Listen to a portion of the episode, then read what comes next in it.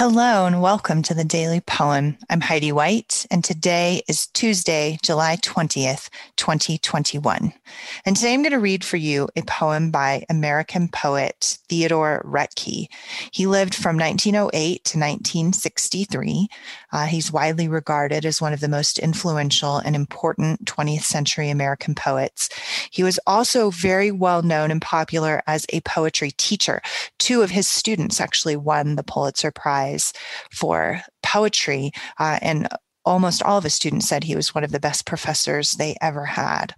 Uh, he himself won the Pulitzer Prize for Poetry in 1954. He also won two National Book Awards, so he's quite prestigious and well known.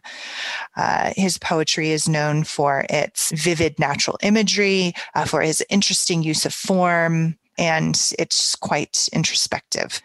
Uh, so today's poem is called The Pike, and this is how it goes.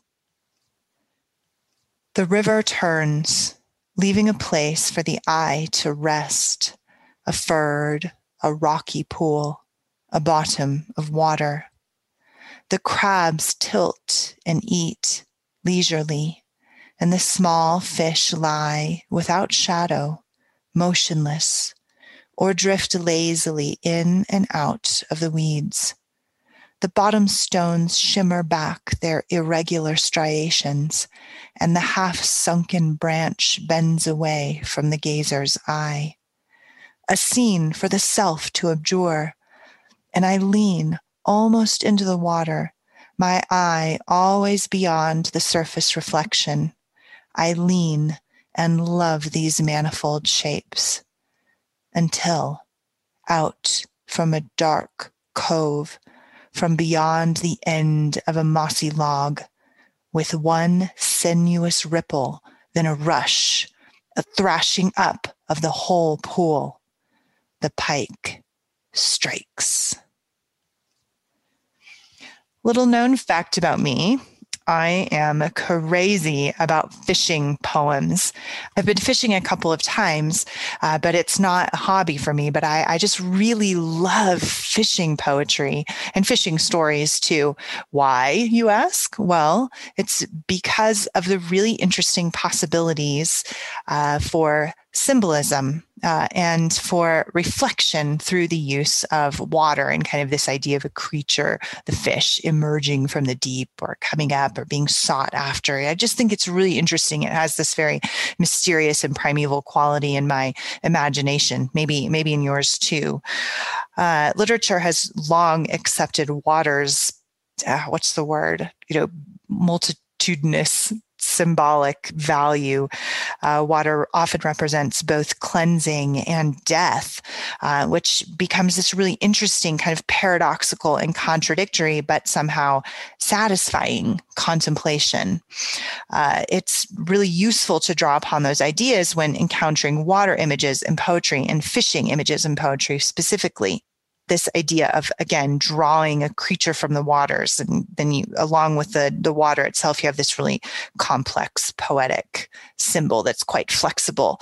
Um, and so i just really like fishing poetry.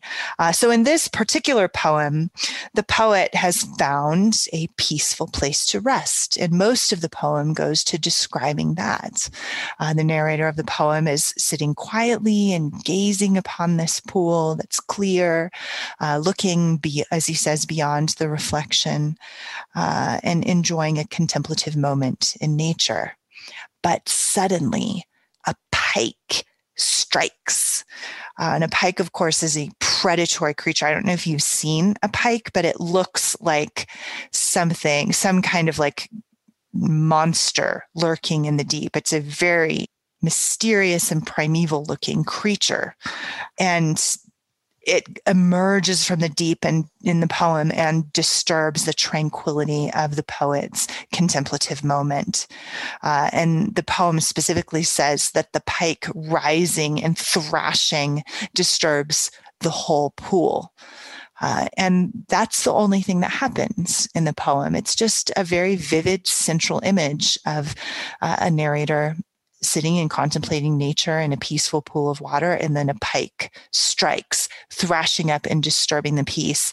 Uh, and so the pike, of course, represents this violent disturbance of the tranquility of nature, but the pike is also part of nature. And that makes it a really complex and interesting kind of image, this predatory presence of the pike, uh, which can, of course, represent many things, um, either personally on a, on a personal level to us as the reader, or also on a more societal level, something like war or famine or political disturbance. The pike can represent that, um, some kind of personal trauma. But this idea of uh, the peace and tranquility of life and contemplation being disturbed by the predatory presence presence of some kind of violent disturbance. Uh, this is common to all. Uh, it's common in nature and it's common in civilized human life. Uh, and Theodore Roethke, through this short little poem with such vivid, descriptive words and such interesting kind of disruptive rhythm throughout the poem, uh, he takes on this question of violent disturbance of peace through gazing at it in in nature uh, and that's that that simple thing becomes quite a complex contemplation. And that's one of the reasons why i love poetry in general and fishing poetry in particular. Uh, so here it is one more time the pike.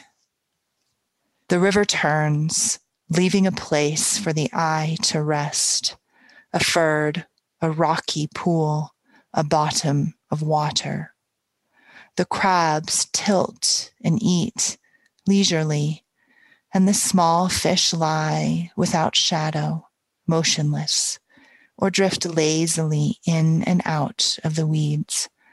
The bottom stones shimmer back their irregular striations, and the half sunken branch bends away from the gazer's eye. A scene for the self to abjure, and I lean almost into the water my eye always beyond the surface reflection. I lean and love these manifold shapes until out from a dark cove, from beyond the end of a mossy log, with one sinuous ripple, then a rush, a thrashing up of the whole pool, the pike strikes. This has been the Daily Poem, produced by Goldberry Studios, post production by Logan Green. I'm Heidi White. Thank you for listening, and we'll be back again tomorrow with another poem.